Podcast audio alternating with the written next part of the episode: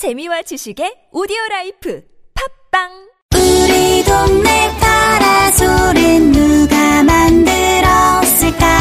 여기저기 파라솔은 누가 만들었을까? 한여름에 따가운 햇살 차가운 빗물 맞지요. 길 건너러 왔다가 쉬었다가 가지요. 세상에 없던 그늘 메탈 크래프트 어?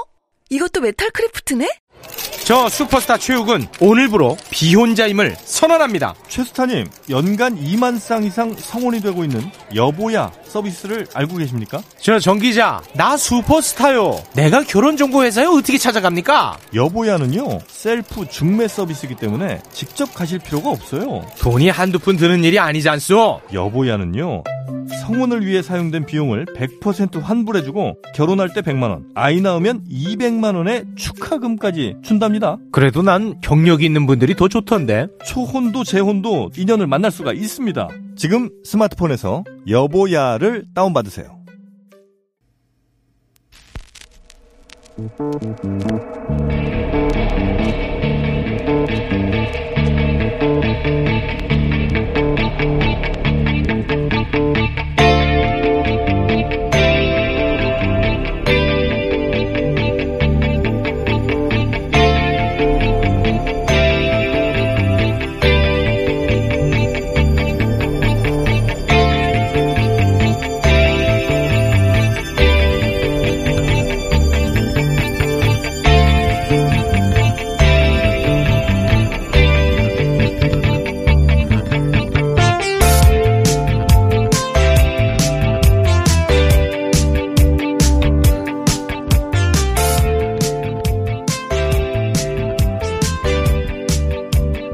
안녕하세요, 김호준입니다.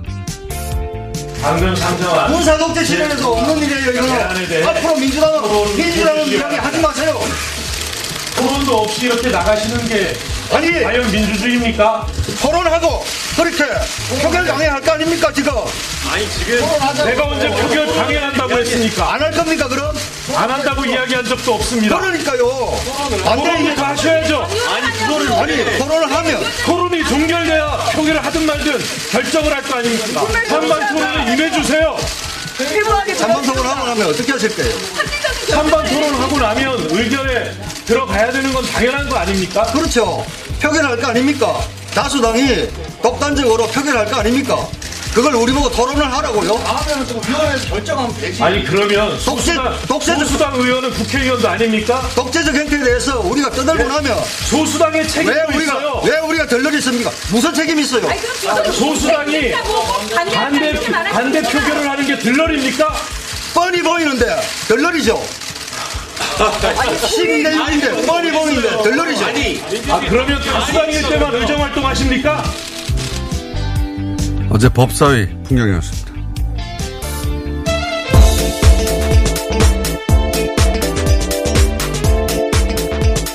TBS의 비밀입니다. 예.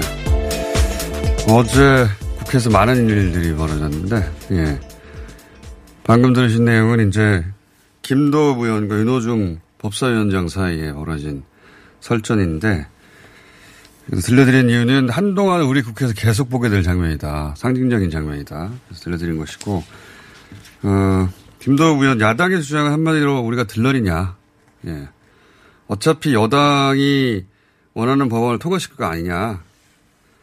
그래서 여당의 독재, 폭정, 이렇게 얘기하는 거고, 여당은, 야당은 그러면 다수당일 때만 국회 일정을 소화하냐.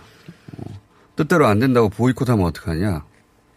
어, 이런 입장이 부딪히는 거죠. 예. 현재 여당의 의석수로는 국회 모든 상임위의 과반이에요. 예. 이런 적은 처음 있는 일이기 때문에 모든 상임위에서 어, 표결을 하면 여당이 이길 수밖에 없습니다. 근데 이게 폭정의 결과가 아니라 총선의 결과예요. 그러다 보니까 야당은 원래 찬반 토론을 해야 되거든요. 그런 다음에 표결을 해야 되는데 찬반 토론하면 뭐하냐 여당 마음대로 할 텐데 여당은 그럼 우리가 야당 원하는 대로 표결을 해줘야 된단 말이냐 뭐 이런 입장들이라 계속 이 입장은 평행선을 달리겠죠. 그래서 이 풍경은 앞으로 국회를 상징하는 풍경처럼 될 것이고 왜냐하면 의석수가 그렇거든요. 바꿀 수가 없어요. 앞으로 4년 동안. 의석수가 그런데 화를 낸다고 바뀔 일이 아니기 때문에 이제 야당 입장에서는 방법을 찾겠죠. 장애로 가냐 마냐 이런 이야기가 나올 타이밍이 됐다고 봅니다. 그 외에도 많은 일들이 있었지만 예 인터넷상에 요새는 다 떠 있기 때문에 예, 찾아보시면 어떤 일이 벌어지는지 알 수가 있는데 이 장면이 가장 상징적인 장면이었다. 독재다 그랬더니 다수작일 때만 의정 활동하냐 왜 나가냐 이런 두 입장이 부딪히는 장면이었습니다. 자, 전 세계 코로나 상황은 어때요? 네, 크게 다를 바 없이 계속해서 확진자 수는 나오고 있습니다. 뭐 미국, 브라질, 인도 계속 4, 5만 이상 나오고 있고 전 세계 확진자 수도 비슷한 추세로 어, 나오고 있는데요. 일본 같은 경우가 어제 처음으로 천만 명이 넘은 숫자가 이제 나왔습니다. 네, 1200 아, 1259명. 천만 명이 아니라 천명. 아, 천만 명이 아니고 천명입니다. 네. 네. 천 몇 명이요? 1259라고 집계가 됐습니다. 처음으로 천명 넘었다? 네. 네. 그런데 생각을 해보면 이게 어제 발표된 수치잖아요. 네. 일본에서는 집계가 팩스로 이루어지면서 3일이라는 시간이 걸리는데 이게 주말에 그러면은 나온 숫자라는 게 되는 어, 거죠. 그렇죠. 네. 그래서 사실 그 검사 숫자가 많이 적은 날인데도 불구하고 이런 이만한 수치가 나왔다는 점이 좀 눈여겨볼 만합니다. 이게 이제 우리가 만든 개념은 아닌데 유럽에서 만든 개념이에요. 봉쇄 지수라고 그뭐 그 각국이 여러 가지 봉쇄 조치를 취했잖아요. 우리는 사회적 거리두기를 했고 어, 어떤 나라는 완전한 도시의 락다운 또는 뭐 도시간 이동 금지 여러 가지 수위의 조치를 했는데 그걸 다 합해서 봉쇄 지수라는 걸 만들었어요. 그 봉쇄 지수, 유럽에서 가장 그러니까 봉쇄 지수가 낮은 나라는 어, 집, 사실상 집단 면역을 했다고 정책을 실시했다고 보여준 스웨덴 같은 나라, 어, 충분히 예상 가능하죠. 봉쇄 지수 가장 낮아요. 어, 그 스웨덴 같은 경우에 유럽에서 인구 100만 명당 확진자 숫자가 가장 많습니다. 한 7천 몇백 명, 정확한 수치는 기억 안 나는데 7천 명이 넘어요. 그 유럽 1위입니다. 뭐 독일 같은 나라는 어 2천 명, 뭐 다른 유럽 주요 국가들은 3천 명, 4천 명. 근데 이제 스웨덴이 7천 명. 스웨덴 땅덩이도 넓은데 인구 밀도도 낮은데 어 봉쇄 조치가 없다 보니까 그 당연히 그렇게 숫자가 7천 명 이상 나온 거죠. 그런데 전 세계 주요 국가 중에 우리가 이름 들어본 나라 중에 이 봉쇄 지수가 스웨덴보다 낮은 나라가 딱 하나 있어요. 그게 일본입니다. 안 한 거죠. 봉쇄를 사실상. 그런데도 불구하고 스웨덴처럼 7천 명이 아니라 여기는 200명이에요. 100만 명당. 그러니까 스웨덴이 30배가 더 많잖아요, 숫자. 30배 이상이 더 많거든요. 이상한 수치죠. 있을 수 없는. 다른 나라는 다 이 봉쇄 지수하고 확진자 숫자 비율이 같이 가는데 일본만 숫자가 적어요. 계속 얘기해왔지만 검사를 안 하니까 그런 것이고 지금 1000명 나온 건 이 30배를 그냥 단순 비교하자면 3만 명이 나와도 이상하지 않은 겁니다. 미국처럼 혹은 뭐 브라질처럼. 지금 일본의 확진율은 검사를 하면 한 6% 정도에서 7% 사이에 확진자가 나와요. 100명 하면 6명은 확진된다는 것이고 확진된 사람의 60% 이상이 경로를 모릅니다. 무슨 일이 벌어지고 있는지 일본은, 일본 당국은 모른다는 얘기예요. 어, 지금 1000명 나온 건 검사 숫자를 아직도 늘리지 않고 있는데도 이만큼 나온 거거든요. 예. 세계에서 가장 위험한 나라다, 코로나 관련해서. 이 정도 되는 그 발전 단계에 있는 나라가 이렇게 하는 나라는 없습니다. 예. 1000명이 넘어갔는데 이거 수치도 빙산 일각이라고 봐요. 길게 기네요. 자, 국내 뉴스로. 네, 어제 어, 임대차 3법이 국회 상임위를 통과를 했습니다. 그러니까 세입자가 기존에 2년 계약이 끝나면은 2년 더 추가로 계약을 연장할 수 있도록 보장을 하고 또 임대료 상승 폭은 5% 내에서 이제 정해지도록 돼 있습니다. 어제 국회에서 이렇게 난리가 난 게 이 몇 가지 법안이 통과했는데 그중에 가장 중요한 이 법이 통과돼서 그런 거거든요. 그러니까 2014년에 부동산 3법 이 통과됐다면 그 정시가 가장 정반대되는 입법인 거죠. 임대차 3법이라는 게, 어, 지금은 2년이잖아요, 전세가. 2년 더 청구할 수 있다. 다만 집주인이나 집주인 가족이 살고 있을 때는 그럴 수 없다. 네. 뭐 그런 거고. 그 다음에, 어, 5%밖에 못 올린다. 예. 2년 플러스 2년 할 때. 그리고 그거를 잡아내려면은 전세나 월세 가격을 신고해야 될 거 아닙니까? 그걸 이제 당국이 신고하게 해뒀어요. 예. 근데 했습니다. 이제 이건 시스템이 필요하니까 내년부터 시행된다는 것이고, 어, 언론이 이 무엇 때문에 이런 일이 벌어졌는지 자세히 좀 짚어줘야 되는데, 예. 싸움을 주로 보도했어요. 그런 법안이고, 이 법들이 미칠 영향에 대해서, 이거 기본적으로는 이제 세입자들을 보호하는 좋은 법이죠. 이 법은 한, 한 십몇 년 전부터 통과시키려고 했었는데, 예. 어, 통합당 반대는 안 됐었죠, 네. 그동안. 자, 다음은요? 네, 검언유착 의혹으로 수사를 받고 있는 한동훈 검사장이 검찰 출석 요구에 응하지 않아서 서울중앙지검 수사팀이 압수수색에 나섰습니다. 근데 어, 이 한 검사장의 휴대전화 유심을 압수하려고 했는데 이 과정에서 그 현장에 나왔던 부장검사와 몸싸움이 일어났습니다. 어, 기사 많이 났던데, 막. 난투기 걸었다, 뭐. 네. 다 과장이고요. 뭘 이렇게까지 보도를 하나 모르겠어요. 엄청난 보도량이 있던데. 휴대폰 압수수색, 정확하게 유심칩을 압수수색하려고 하는데, 왜 굳이 유심칩을 압수하려고 했던 건지는 정확하게 알려지지 않고 있습니다. 이게, 어, 소위 또 다른 번호가 있다고 생각했던 것인지, 아니면 시임에 기록되는 정보들이 있는데, 그걸 얻으려고 했던 것인지. 어쨌든, 영장을 이미 받아둔 게 있었는데, 그, 휴대폰 압수수색하려고 했는데, 어, 그 버- 전화로 통화를 하려고 했었다는 게 한동훈 검사 쪽의 입장이고. 그래서 비번 입력하는데 압수수색하러 왔던 부장검사가 비번 입력하는 거 보고 뭔가 삭제하려고 하는 거 아니냐 이런 의심을 해서 그 휴대폰을 뺏으려다가 한쪽을 안 뺏기려고 하다가 그냥 몸싸움이 일어나서 넘어진 거예요 서로. 그게 끝이에요. 별거 아닙니다. 어, 이렇게까지 주먹 다짐 막 난투곡 이렇게 얘기했는데 주먹 다짐을 했다는 게 아니라 예 뺏으려고 하고 뺏기지 않으려고 하다가 서로 엉켜 넘어졌다. 이게 전부인데 저는 언론이 이걸 이렇게 키워서 보도하는 게 너무 웃겨요. 만약에 영장 가지고 조국 전 장관 휴대폰을 압수하러 갔는데 조국 전 장관이 휴대폰을 막 안 뺏기려고 몸싸움을 해서 이렇게 막 넘어졌다. 그러면 이렇게 똑같이 보도할 겁니까? 이렇게 보도 안 했어요, 절대. 조국 전 장관은 가료가 되도록 예, 비판받았겠죠. 정당한 영장을 청구 가져가서 어, 집행하려고 그러는데 그- 그걸 안 뺏기려고 몸싸움을 했다는 것으로 엄청난 비판을 받아서 아무도 편들어주지 않았겠죠. 근데 지금 어, 양쪽 입장을 아주 공정하게 네. 예, 똑같은 비율로 보도하고 있잖아요. 예. 기자들 정말 편파적이에요. 누구에게도 이렇게 해본 적이 없습니다, 기자들이. 예, 법조 출입 기자들. 이렇게 보도하면 안 되는 거죠. 자, 다음은요.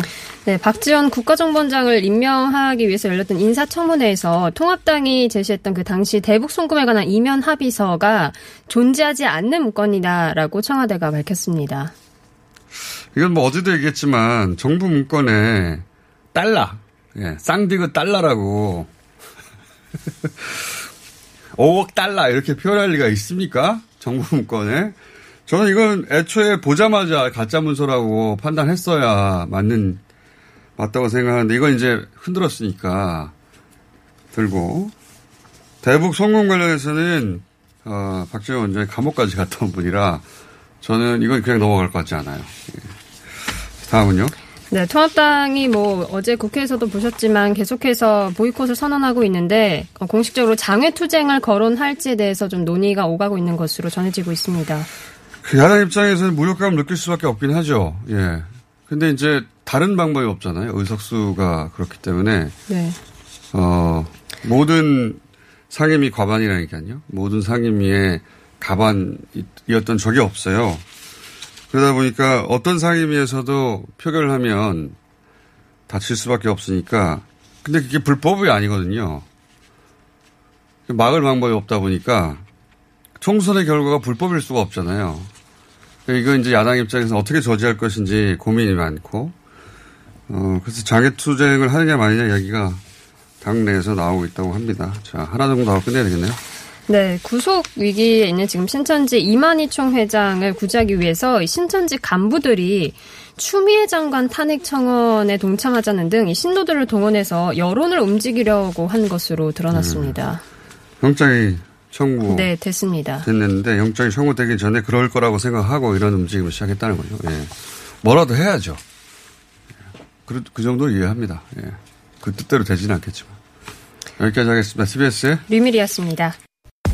오빠 아셨어요? 코어업이 면역력에도 좋은 거. 세상에. 그래서 코어업이 또 완판됐구나. 코어업은 정상적인 면역 기능에 필요한 아연 그리고 페루산 마카에 멀티비타민까지 들어있잖아요. 언니도 알죠? 알지. 하루 900원도 안 되는데 다 챙겨주잖아. 역시 재구매하는 이유가 있어.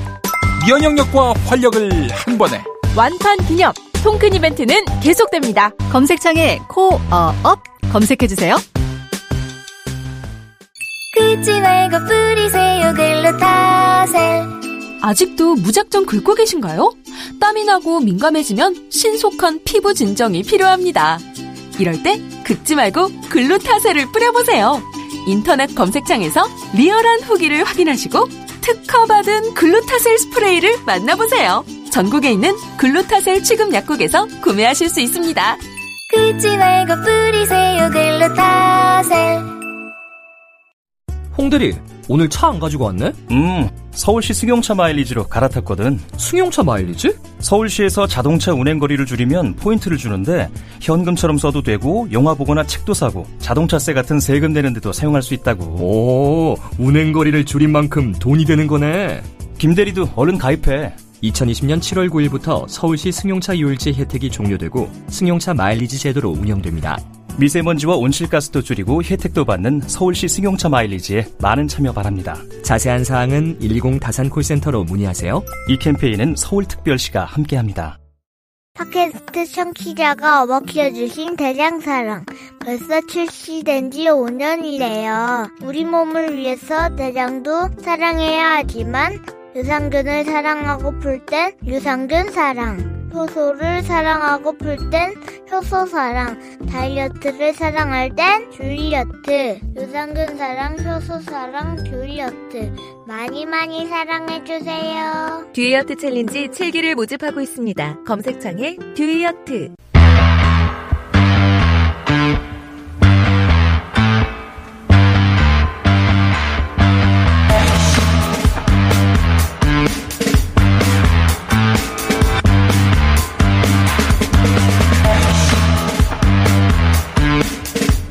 자, 8월 29일 민정 전당대회가 있습니다.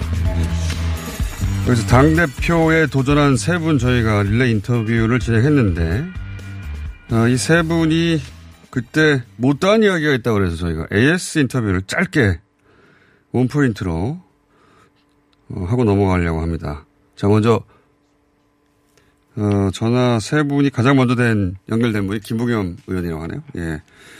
김부겸 의원 전화 연결해 보겠습니다. 안녕하십니까? 네, 안녕하십니까. 김부겸입니다. 예, 제가 저희가 최고위원 후보들도 다 토론을 해서 예, 거기서 나온 의원님에 대한 어, 공통 지적 하나 하고 그리고 예. 지난번 뉴스공장에 나오셨다 혹시 못다한 이야기나 AS나 예, 예, 예. 새롭게 하실 이야기 있으면 한 가지만 예, 네, 네, 네. 예. 두 가지만 해보겠습니다. 그러니까 자, 어, 그 최고위원 저희가 여덟 분 다 모셨는데 김부겸 예. 의원에 대해서 후보에 대해서 결정력 국면에서 결단을 못해서 타이밍을 놓치는 경우가 많다. 기회를 놓치는 경우가 많다. 이런 지적이 있었어요? 뭐라고 답하셨습니까? 뭐, 예, 그런 부분이 있겠지만 또 그래도 정말 뚝심이 필요한 결단은 제가 또박또박 했지 않습니까? 그래서 그래도 노무현 대통령 흉내나 내고 따라오고 있지 않습니까? 그 점을 높이 봐주셨으면 감사하겠습니다. 그래요? 예, 예를 들어서요. 예를 들어서 언제 들면, 아, 예. 자기가 예 자기가 오랫동안 공사온 그 서울의 지역구 수도권 지역구 딱 이렇게 이렇게 던지고 예. 또 새로운 인생을 개척한다. 그것도 50대 중반에 뭐 그런 건 좀 높이 사줘야 되는 거 아닌가 싶습니다. 알겠습니다. 그리고 혹시 지난 네. 인터뷰에 못하신 말씀이나 혹은 잘못 전달됐거나 AS 하실 네. 거 있으십니까? 짧게 네, 해주세요. 그렇습니다. 예. 예. 지난번 인터뷰 때 공수처를 연말까지 기다리다는 이런 표현을 많은 분들이 그냥 가만히 있자는 말이냐 하면서 질타를 해 주셨어요. 그런 게 아니라 미 통장의 불법적 사보타주 하에서 이것이 그래도 빨리 출범하려면 하나는 어, 공수처법 개정에 들어가고 한쪽은 어, 후보 추천 회의 하라고 압박을 해야 된다. 근데 어제 마치 국회 운영위원회에서 너희들이 안 하면 그거 다른 교섭단체 넘길 수 있다라는 어떤 그런 규칙안이 통과된 것 같고요. 한쪽은 의원들이 그래도 이 공수처법을 고치는 바로 입법 발의를 해야 될 것 같습니다. 그렇게 저렇게 하다 보면 아마 정기국회 어 적어도 전에 정기국회 안에 아, 이게 모든 게 마무리되면 12월쯤에는 공수처가 아, 출범할 수 있을 거다. 뭐 그런 취지인데요. 이 부분에 대해서 아, 일부 오해를 일으켜서 어, 많은 아, 질타를 받았습니다. 아마 저하고 민주당을 아끼시는 질책이라고 보고 제가 앞으로도 늘 유념하겠습니다. 아, 그러니까 연말까지 마냥 뭐 기다릴 거라고 이제 오해들 하셨는데 그 말은 아니다. 예. 네네, 그날도 제가 총수께서 푹 찌르고 들어와서 제가 그 문제에 대해서 조금 저 정확하게 맥락을 모르고 어, 저 답변 드린 것 같습니다. 예. 공수처 출범을 연말까지 마냥 기다리는 게 아니라 입법도 하고 그 협상도 네. 하고, 그런 압박도 하고, 예, 국회의장님이 추천을 하지 않으면 넘기겠다 이런 압박도 하면서 그렇게 하- 해나가겠다는 거죠. 그럼 그 말씀은 결국 올해 연말쯤이면 공수처가 어떤 식으로든 출범이 되긴 될 거다 이렇게 보시는 거네요? 저는 뭐 해야 된다고 생각하는 거죠. 지금의 음. 어, 이렇게 국민적인 어떤 열망을 생각한다면 해야 되고 그런 점에서 어제 아마 운영위원회에서 규칙까지 통과시켰거든요. 예. 그렇게 되면 아마 미래통합당도 계속 버티기는 힘들 거다라고 봅니다.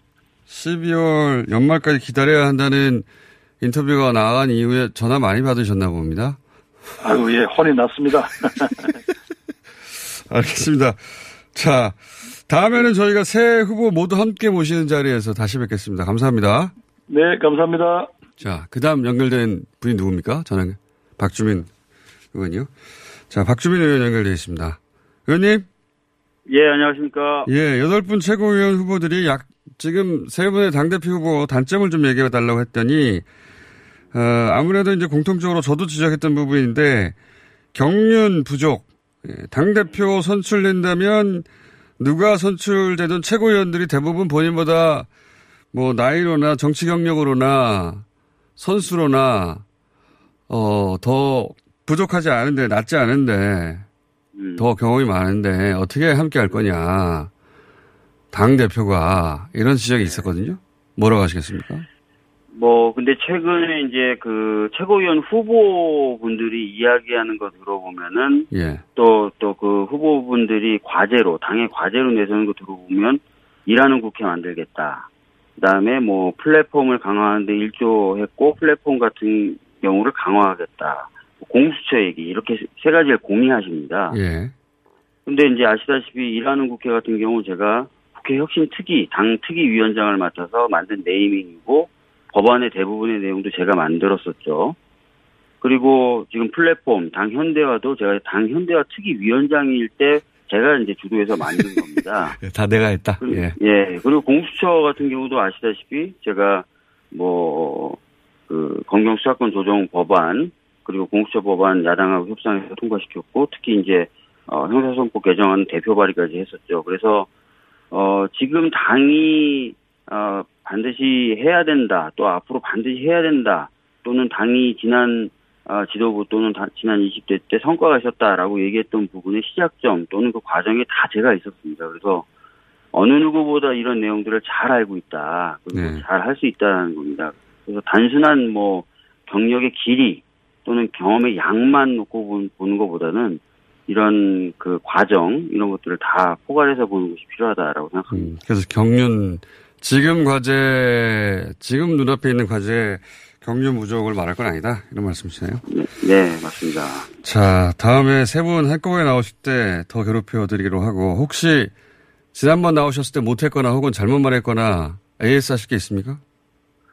뭐 특별은 없는데요. 제가 이제 유세하면서 예. 유세하면서 뭐 현장성이라든지 과감성 이런 얘기를 말씀드린 적이 있어요. 예. 그런 지도부 되겠다, 그런 당 만들겠다. 제가 뭐 몇 차례 말씀드린 적도 있지만 뉴스공장에서 말씀 안 드렸는데 패스트트랙 지정과 그 법안 통과 과정에서 기소가 된 유일한 지도부입니다, 제가. 아, 그렇죠. 최고위원 중에 패스트트랙으로 기소가 되셨죠. 네. 그 그러니까 폭행 아니었습니까? 폭행? 협상을 시도했을 뿐만 아니라 실제로 그것을 통과시키기 위해서 그 현장에서 뛰고 움직였었다. 네. 뭐 그런 하나의 뭐 증자가 될 수 있다라고 생각합니다. 예. 패스트트랙으로 그때 폭행으로 고- 기소됐죠. 폭행이라고 지금 그쪽에서는 얘기하지만 회의를 열기 위해서 어떻게든 뭐 국회법 위반이 아니라 신체 접촉이 있었다는 거죠. 예. 맞습니다. 예, 예, 예. 자, 폭행범이 될 수도 있겠습니다. 오늘 여기까지 듣고 세 분 한 번에 오실 때 또 얘기 그때 뵙겠습니다. 감사합니다. 네, 감사합니다. 예. 자, 이낙연은 연결돼 있나요? 네, 또 짧게 얘기 나눠보겠습니다. 안녕하세요, 의원님. 네, 안녕하세요. 최고위원 후보들이 또 한결같이 의원님에 대해서 이런 표현을 했습니다. 곁을 잘 주지 않는다. 완벽주의자다. 가까이 하기 어렵다. 무섭다. 왜 이렇게들 표현합니까? 어, 제가 국회에 돌아온 게 6년 만입니다. 그래서 그분들하고 어, 어울릴 기회가 한 번도 없었을 겁니다. 대부분. 예. 그것 그것 때문일 거예요. 어, 그러니까 6년 동안 못 봤다고 해서 어, 무섭다고 표현하지는 않잖아요. 예. 이제 뭐뭐 무슨 경험의 차이라든가 이런 것 때문이겠죠. 처음 보는 사람한테 처음 보는 뭐, 마구 마구 그냥 엉기거나 그러기는 쉬운 일 아닌 거 아닌가요? 그 그런 걸 겁니다. 먼저 다가가지는 않으시는 아니 스타일이다 그럴 이런 거 아닌가요? 없- 없었죠. 선거 후에 기회가 없어서 그런 것이죠. 네 그럴 기회가 없었죠. 앞으로도 이렇게 무섭게 하실 겁니까? 아니 제가 늘 여쭙고 그렇죠. 뭐가 무섭고 말 것, 것이 뭐가 있어요. 아니, 의원님은 안 무서워하는 것 같은데 상대 의원들이 무서워한다는 거 아닙니까? 다들. 뭐 그렇지 않을 겁니다. 네. 완벽주의자라 가까이 하기 힘들다. 이 대목은요. 완벽하지도 않아요. 허술한 사람이죠. 네, 몰라 몰라서 그러는 거죠. 아, 가까이 갈 기회가 없고, 예. 그래서 완벽주의라고 착각하고 있는데. 그러니까 예, 최고위원 후보들이 대부분 재선급들이신데요. 예. 그분들이 의정 활동을 하던 지난 4년 동안에 저는 에, 4년 중에 3년은 총리였고요. 그 앞은 어, 전라남도 지사였기 때문에 음. 에, 서로 어, 있었던 장소가 다른 것 아닙니까? 그런 얘기겠죠. 자, 그건 저희가 세 분 한꺼번에 모실 때 다시 한번 여쭤보기로 하고. 네, 네. 지난번에 오셨을 때 혹시 다 못한 이야기 있으십니까? AS 어, 하실까? 없으면 끊고요. 예, 지나치게 말을 많이 했던 것 같은데요. 오히려 너무 말을 마- 많이 했다? 네, 네. 예, 할 말이 그럼 더 이상 없으십니까? 예, 예. 자, 그럼 오늘 여기서 끊고 다음에 세분 한꺼번에 모시겠습니다. 그러시죠. 감사합니다. 네, 그러시죠. 네, 네. 네, 네. 예, 할 말이 없으신데 괜히 연결했네요. 예. 자, 여기까지 하겠습니다.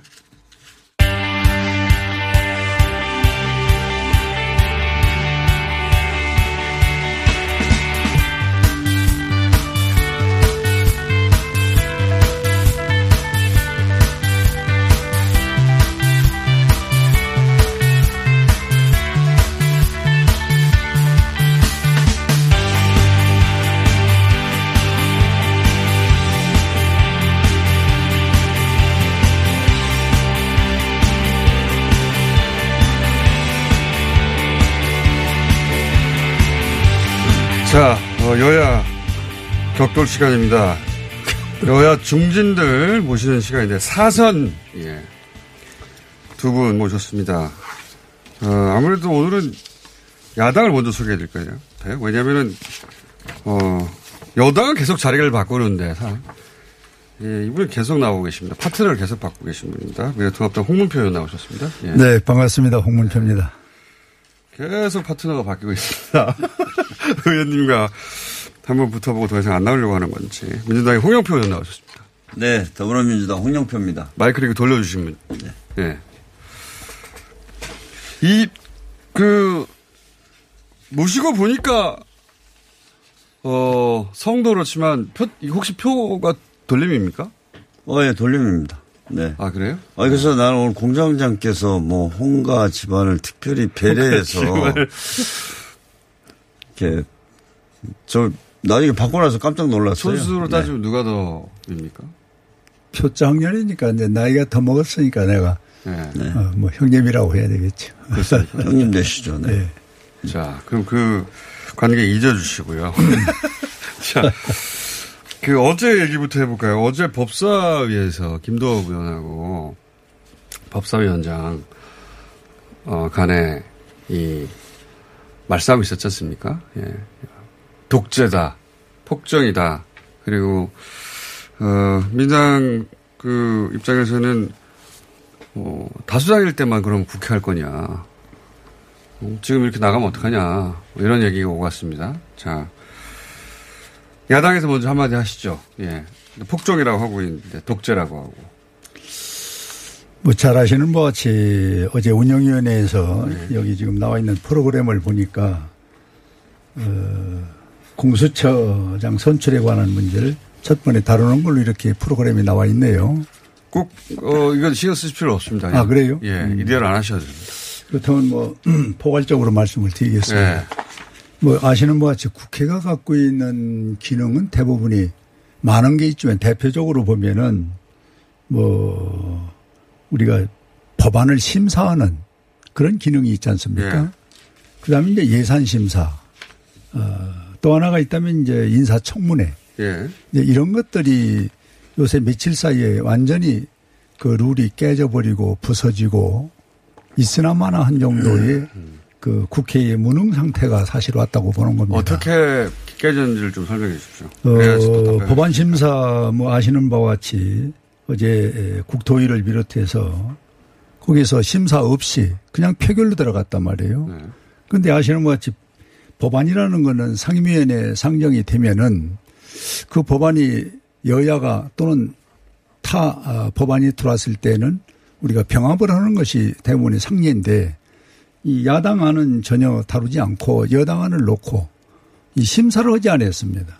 그 곧바로 앉아서 부르다가 이 문제를 통과시키니까 이 국회에서의 소위 심사의 과정이 이렇게 묵살되는 것은 이 초유의 사실입니다. 자, 여기까지만 하시고 일단. 예. 네. 일단 이렇게 야당안은 심사도 안 하고, 예. 어, 초유의 독재적인 통과, 예. 심사 없이. 뭐 초유는 아닐 거고요. 예. 네. 어, 긴급한 어떤 사안이 발생했을 때, 에, 어떤 입법이나 뭐 정책이나 또 예산에 관련해서는 저희가 뭐 빠르게 처리한 사례들이 많이 있습니다. 예. 어, 어제 특히 이제 임대차 보호법을 비롯해서 부동산 관련 입법들을 저희가 신속하게 지금 처리하려고 하고 있는 그 배경은 잘 아실 겁니다. 지금 코로나19 위기 상황에서 이 부동산 가격까지 폭등을 하면서 이 문제가 지금 국가적으로 뭐 가장 중요한 문제고 또 이거는 어 이렇게 신속하게 처리하지 않으면 어 어떤 입법이나 뭐 이런 여러 가지 정책들이 실효성이 문제가 되지 않습니까? 그래서 불가피한 게 있는데 뭐 저는 미래통합당에서 그냥 솔직하게 하셨으면 좋겠습니다. 하여튼 우리는 무조건 반대한다. 그런 입장을 가지고 있기 때문에 에, 저는 뭐 여야가 대화를 통해서 어떤 타협을 하고 그걸 통해서 어 입법도 하고 국회가 운영이 되는 것은 바람직하다고 봅니다. 그러나 어뭐 공수처법도 마찬가지인데 어차피 반대할 건데. 절대로 그럼 우리가 동의할 수 없다. 하여튼 막을 때까지 막아보겠다. 이렇게 하는 상황 속에서, 어, 지금 뭐 부동산 관련 입법 같은 경우에는, 어, 뭐 시, 시간을 다투기 때문에, 에, 저희가 이렇게 처리할 수밖에 없었고, 뭐 그 과정에서, 어, 뭐 국회법을 어기거나 그런 건 없는 걸로 제가 알고 있습니다. 국회법은 어기지 않았다고 하는데요. 음, 글쎄 뭐 말은 뭐 세금 내는 거 아니니까 자유롭게 할 수가 있겠지만은 우리가 밥도 뜸을 들여서 먹는 것과 같이 법안이 상정되면 심의를 해야 됩니다. 네. 이 법은 어떤 법이다. 그리고 왜 이걸 해야 되느냐. 이 당위성을 설명을 하고 그 다음에 어, 투표로 들어간다든지 이런 방식이 얼마든지 국회에 상정되어 있는 그 룰이 있는데 어제 뭐 TV를 보셨겠지만은 위원장 인사하고 곧바로 투표로 들어갑니다 해서 네. 뭐 협의 협자 얘기도 나온 일이 없어요. 또 설명할 기회도 없었고 이거는 저는 독재를 넘어서 아마 대한민국에서 이렇게 신속하게 위원장이 앉으면서 인사말 하는 건지 않는 건지 하면서 그냥 기립투표로 들어간 거는 저는 진짜 상상을 못 합니다. 저도 국회 몇번 하면서 이런 일이 있었을까. 많이 하셨죠. 어? 이건 참 도가 예. 지나치다 보니까 이제 국회 무용론이 나오는 겁니다. 그 최소한 무슨 국회가 필요하냐. 그 야당에 대한 예의도 아니다 이런 말씀이신 것 같고. 아니 그렇죠? 기회는 줘야죠. 토론할 수 있는 기회는. 기회를 저는 뭐 드린다. 여야 간에 이제 법안 처리하는 과정에서 네. 사실은 어 저희가 공식적인 상임위 회의 말고도 뭐 간사간 협의라든지 또 원내대표 수준에서 아니면 정책위원장 간에 사전에 굉장히 많은 논의를 합니다. 어, 보이지 않지만 네. 사실 그런 것의 결과로 이제 상임위에서 이렇게 통과를 하고 또 상임위에서 어, 이렇게 처리를 하는데 저는 뭐 그런 과정이 있었다고 생각을 합니다. 네. 아, 그런 과정이 전혀 없이 그러니까 어, 해당되는 상임위에서 간사간 논의라든지 또 정책위 의장이나 원내대표 간에 또 그런 어, 논의를 충분히 하지 않았나 그런데 에, 미래통합당에서는 어, 그냥 이런 법안들은 결코 우리가 아, 통과시키지 않겠다 이런 의지가 확고했기 때문에 그렇게 했다고 생각이 되고요. 문제는 이번에 지금 부동산 관련 입법 같은 경우 또 공수처법도 마찬가지입니다만은 지금 이번에 8월에 하지 않으면 어, 이건 아마 11월이나 12월 달에 하게 됩니다. 그 사이에 시장에 잘못된, 어, 시그널을 줄 수도 있고 그렇기 때문에 뭐 불가피했다. 이거를 좀 미통당에서도 뭐다 하실 거라고 생각이 됩니다. 어차피 반대할 거 아니냐 이 말에 대해서 뭐라고 하시겠습니까? 그러니까 이제 그 부분이 잘못되는 것이죠. 잘못 어, 어차피 반대할 것이다. 그 속에는 내용이 있는 겁니다. 왜 반대하느냐? 그걸 국민에게 우리는 아리켜줘야 할 의무와 책임이 있는 것이고 또 토론을 해서 여당이 숫자가 많아도 야당 얘기를 듣고 좀 수정할 수도 있는 겁니다. 네. 그런데 그런 기회조차 전혀 없이 그냥 투표로 들어가는 경우는 저는 처음 있는 이런 네, 일이기 요거 때문에 사실관계를 좀 하나 바로 잡아드리자면요. 어, 찬반 토론을 하라고 했는데 김도읍 의원 같은 경우에는 토론하고 나면 어차피 표결할 거 아니냐. 그러니까 그 토론할 필요가 없다고 하신 것 같은데요. 토론을 하지 말라고 한 게 아니라. 어. 그거는 그 기사마다 조금씩 다른데 예. 제가 이 간사 될 분하고도 통화를 아침에 하고 왔습니다. 어, 토론 우리, 자체가 없었다. 네, 홍 대표 아까 말씀하시는데 그 간사간에나 또는 이 문제에 대해서 사전에 조율하고 또 간사도 지금 전체에서 뽑힌 게 아니에요. 내정 상태입니다. 네. 이런 상태에서 이걸 표결로 들어가니까 이 토론 없이 들어갈 수가 있느냐. 이렇게 얘기를 하고 그럼 토론을 해도 야중에는 결국 이게 안 되는 거 아니냐. 이런 이제 막말로 가버리니까 이 절차가 아무 과정이 필요가 없었던 그런 난장판이 돼버린 거죠. 토론도 없이 이렇게 나가시면 어떡합니까라고 윤호중 의원, 제가 이제 네, 녹취록을 네. 가지고 있거든요. 나가시는 게 민주주의입니까 하니까 김도엽 의원이 아니 토론하고 표결 강행할 거 아닙니까? 이렇게 이야기가 전개된 것 같은데. 그러니까 토론이라는 것이 아시는 바와 같이 뭐 10분짜리, 7분짜리 국회의원들에게 다 있잖아요. 네. 그런 것을 이쪽에서 보장하는 토론을 아마 요구했던 것 같은데. 아. 예. 충분한 시간을 요구했는데 네. 충분한 시간을 주지 않은 거다. 그건 이제 시간이 이제 없다는 이유로서 토론을 이제 생략하고 기르보로 가는 얘기를 던져주니까 그런 이제 서로가 네. 막가는 얘기가 나오는 거죠. 어. 홍용표 의원님, 이, 이렇게 주장하시는데, 홍문표 의원님. 그 토론 시간을 안 줬다, 충분히. 어, 지- 저는 뭐 다시 말씀드리지만 아마 뭐 미래통합당의 최근 이제 국회 전략은 명확한 것 같습니다. 아, 문재인 정권은 독재 정권이고 독선과 독주를 하게 한다.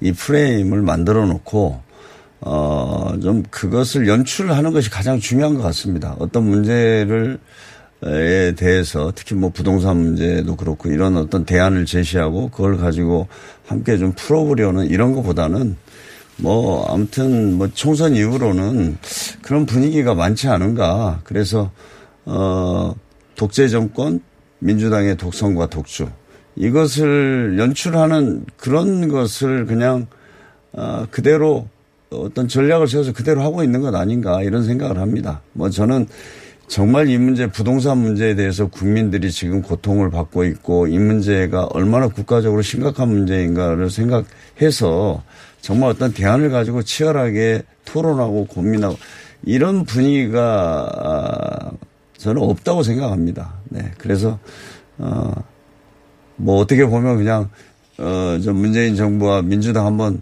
당해 봐라 뭐 이런 심정으로 하다 보니까 아, 저는 뭐 이런 결과가 나왔고요. 저는 뭐 그럼에도 불구하고 이번에는 어, 부동산 문제는 시간 때문에 좀 불가피하다고 봅니다. 다시 말씀드리지만 이번에 처리하지 못하면 11월까지 한 네다섯 달을 지금 이걸 처리를 못하게 됩니다. 그래서 시장에서는 계속 그 잘못된 신호 때문에 부동산 가격이 폭등하고 어, 투기꾼들이 더 이렇게 에, 날뛰는 그런 상황을 저희가 방치할 수가 없습니다.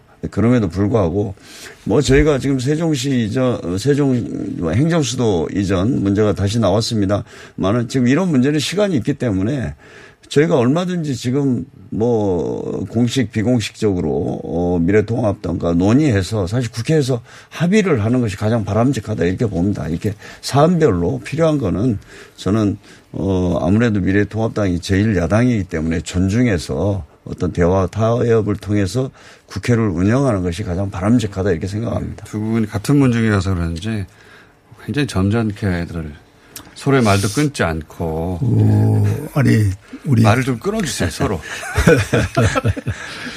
우리 홍영표 의원이 제가 알기로는 큰 꿈이 있는 걸로 아는데 큰 꿈이요? 어, 잘 이루어지면은 우리 정치가 잘 될 것이다 하는 감을 갖고 있는데 저렇게만 된다면 뭐 무슨 걱정할 게 있습니까? 어떻게, 지금 어떻게 아니? 노골적으로 그렇잖아요. 문재인 대통령의 임기가 이제 1년 조금 더 남았는데 예. 지금 이 22번의 실패라는 것은 자명하는 일 아닙니까? 부동산 실패. 그렇습니다. 예. 그래 놓고 이게 누적되니까 지금 당장 급하니까 이 시간에 이 시간 안에 이걸 해결하지 못하면 안 된다. 이거는 억지 논리를 하는 겁니다.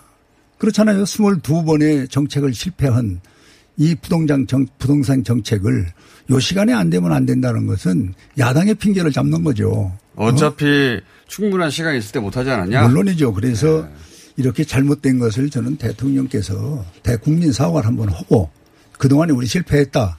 앞으로 이러이런 걸 갖고 여야가 같이 한다면은 이 어려운 국민 부동산 문제를 해결할 수 있지 않겠냐. 이렇게 저는 제안을 하고 이 문제를 접근해야 되는데 우린 22번 잘못한 거 없다. 야당이 뒤에서 발목 잡고 딴지 걸었다. 이걸로 해서 종결을 해놓고 야중에 숫자로 밀어붙인다면은 이건 민주주의가 아니죠. 이런 데서 이제 우리는 분개심을 갖는 것이고. 대통령 사과부터 네. 했어야 한다. 당연하죠. 저는 문재인 정부의 부동산 정책이 완벽했다. 그렇게는 저, 저희들도 생각하지 않습니다. 어, 사실 많은 노력을 했지만 어, 일부 그 무슨 법인이 부동산을 사게 했다든지 갭 투자라든지 이런 것에 대해서는 저희가 좀 타이밍을 놓친 측면이 있고요. 어, 그런 것들은 저희가 인정을 합니다.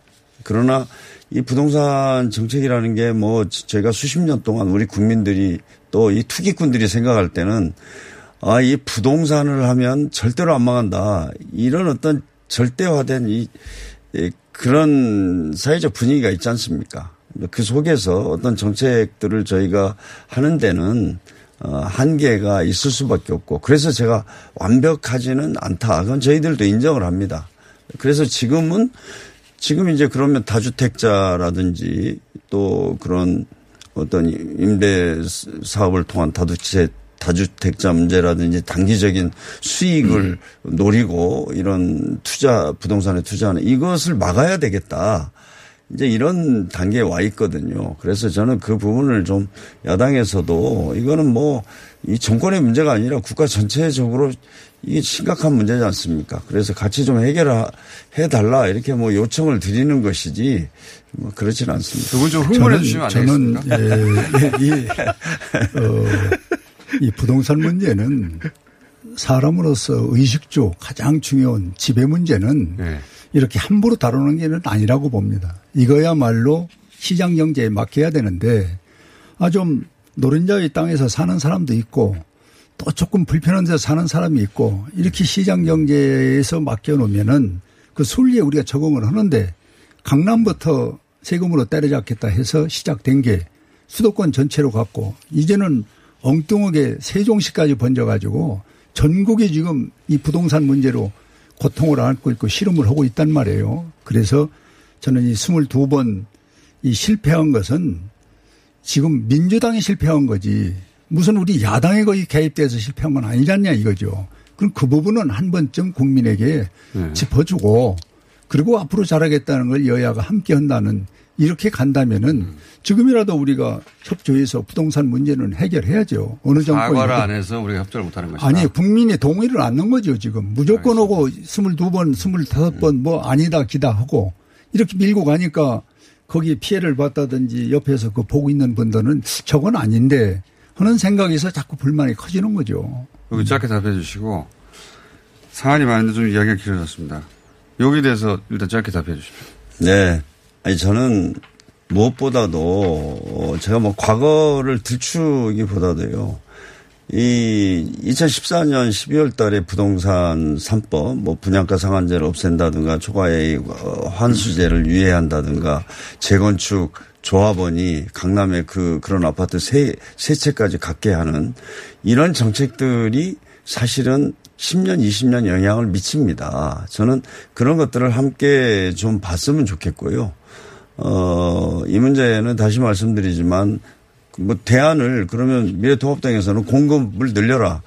이 공급을 늘리는 문제도 다 아시겠지만은 이걸 계획을 세워도 5년, 10년 걸립니다. 그러니까 지금은 어, 투기 세력에 의한 어떤 다, 다주택자 또 단기적인 그 시세 차익을 노리는 이것을 했던 사람들이 좀 내놓게 하는 정책이 저는 현재는 가장 실효성이 있는데 이런 문제를 둘러싸고 저는 여야 간에 이견이 있을 수 없다고 봅니다. 그래서 좀 그런 현실을 좀 보고 대안을 가지고 논의했으면 좋겠습니다. 같은 문 중에서는 모시면 안 된다는 교훈을 지금 얻고 있습니다. 자, 요거 단답형으로 여쭤보겠습니다. 시간이 없어서 요거 하나만 더 여쭤보고 끝내야 될 것 같아요. 주호영 원내대표가 30억 달러 비밀 합의서를 작성한 거 아니냐고 박지원 국정원장 후보 청문회 때 문제 제기했는데 이게 진짜입니까 가짜입니까? 저는 뭐 조영 대표 얘기를 신뢰하고 싶죠. 음, 그런데 이제 어제 뭐 예. 아니 믿고 싶은데 예. 어제 이제 뭐 청와대나 정부 측에서 아무리 찾아봐도 예. 어, 이면 합의 없었다 이렇게 얘기를 했지 않습니까? 네. 그건 북한에 물어보기 전엔 답이 나올 수가 없다고 봅니다. 아. 그두 개를, 두 개를 썼을 거 아닙니까? 우리 정부가 숨길 수도 있는 것이다. 그거는 이 문재인 정부가 임명한 박지원 어, 국정원장을 스스로 임명해놓고 부정할 수는 없을 거 아닙니까? 그 의원님은 이거는 있을- 조금 지켜봐야 된다. 아, 있을 수 있다고 여전히 보시는 거네요. 네. 네. 의원님. 네. 뭐 이면 합의 없었다고 저도 봅니다. 그리고 예를 30 어, 있었다고 보시는데 지금 그 시점에서 30억 달러를 북한에다 이렇게 갖다 줄 수 있다는 거는요.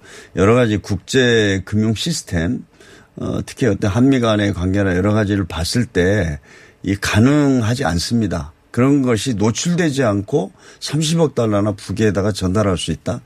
이거는 정말 그 세계 그러니까 국제 금융 시스템을 좀 아는 분들이면 저는 그런 얘기를 할 수 없다고 봅니다. 이명박 박근혜 정부 시절에 나오지 않았을까요? 만약에 진짜로 있었다면? 그러니까 그 얘기가 지금 그럴듯하게 합리적으로 들리는데 그때 이런 이슈가 나올 만한 그런 분위기는 저는 아니었다고 보고 아, 이게 그때는 상당히 박지원 국정원장이 아니었으니까. 네. 이게 상당히 이게 중요한 문제거든요. 네. 그런데 이제 박지원 국정원장 내정자 이제 뭐 어제 임명을 받았습니다마는 그분은 이제 과거에 전력이 있잖아요.